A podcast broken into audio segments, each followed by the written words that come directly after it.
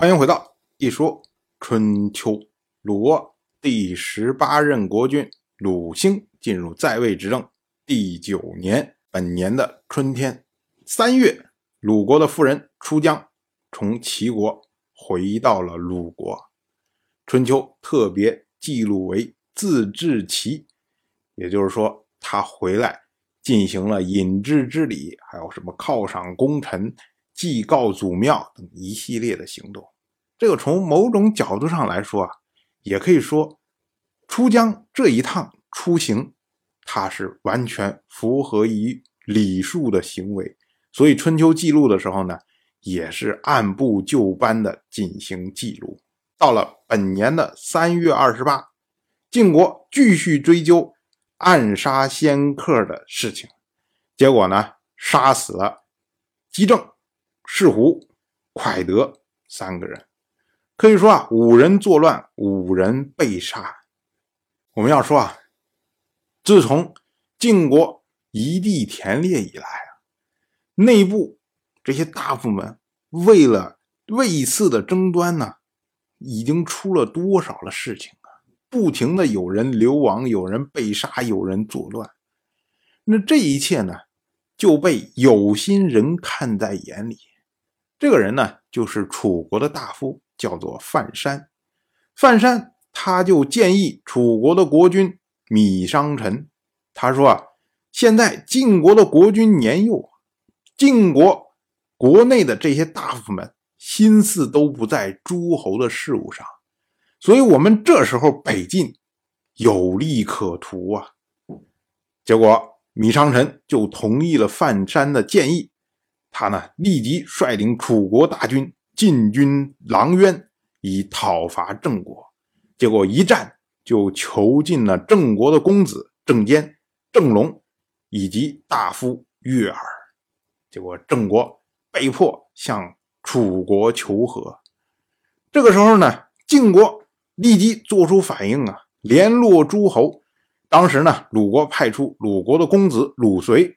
会合晋国的执政大夫赵盾、宋国的华偶、魏国的孔达以及许国的大夫救援郑国，但是呢，联军最终没有碰到楚军，因为呢，他们的行军太过缓慢，所以呢，春秋特意不记录这些卿大夫的名字，以惩戒他们对盟国不能尽心尽力。到了本年的夏天。敌人侵入齐国，我们之前讲啊，敌人曾经侵入鲁国，那么呢，鲁国向晋国求援，晋国呢就派出胡射姑去谴责敌人。到了今年呢，好嘛，敌人不侵入鲁国了，改去侵入齐国，所以说啊，像晋国的这种什么谴责啊什么，其实是没有实际的。用处的，同样是本年的夏天，楚国入侵陈国。当时呢，打着是陈国，因为你臣服晋国，所以呢，我要攻打你。结果呢，楚军攻克了胡丘，也算是小有所获。到了本年的秋天八月，曹国的国君曹襄去世。到了九月，鲁国发生了地震。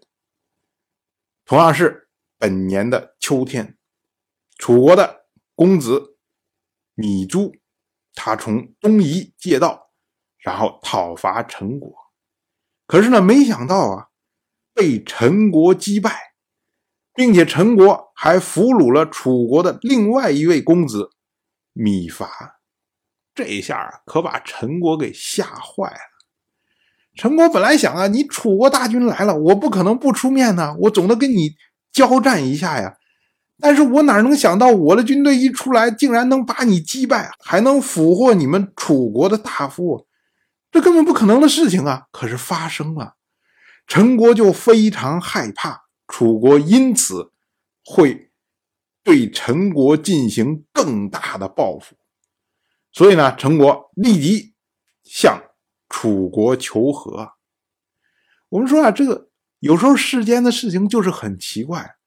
夏天的时候，楚国击败了陈国，还攻克了胡丘，没有让陈国屈服。可是秋天的时候呢，陈国击败了楚国，还俘获了楚国的大夫。楚国明明打了败仗，可是呢，陈国屈服了。当然，我就这么一说，您就那么一听。感谢您的耐心陪伴。如果您对《一说春秋》这个节目感兴趣的话，请在微信中搜索公众号“一说春秋”，关注我。您不仅能得到《一说春秋》文字版的推送，还可以直接和我互动交流。我在那里等待您的真知灼见。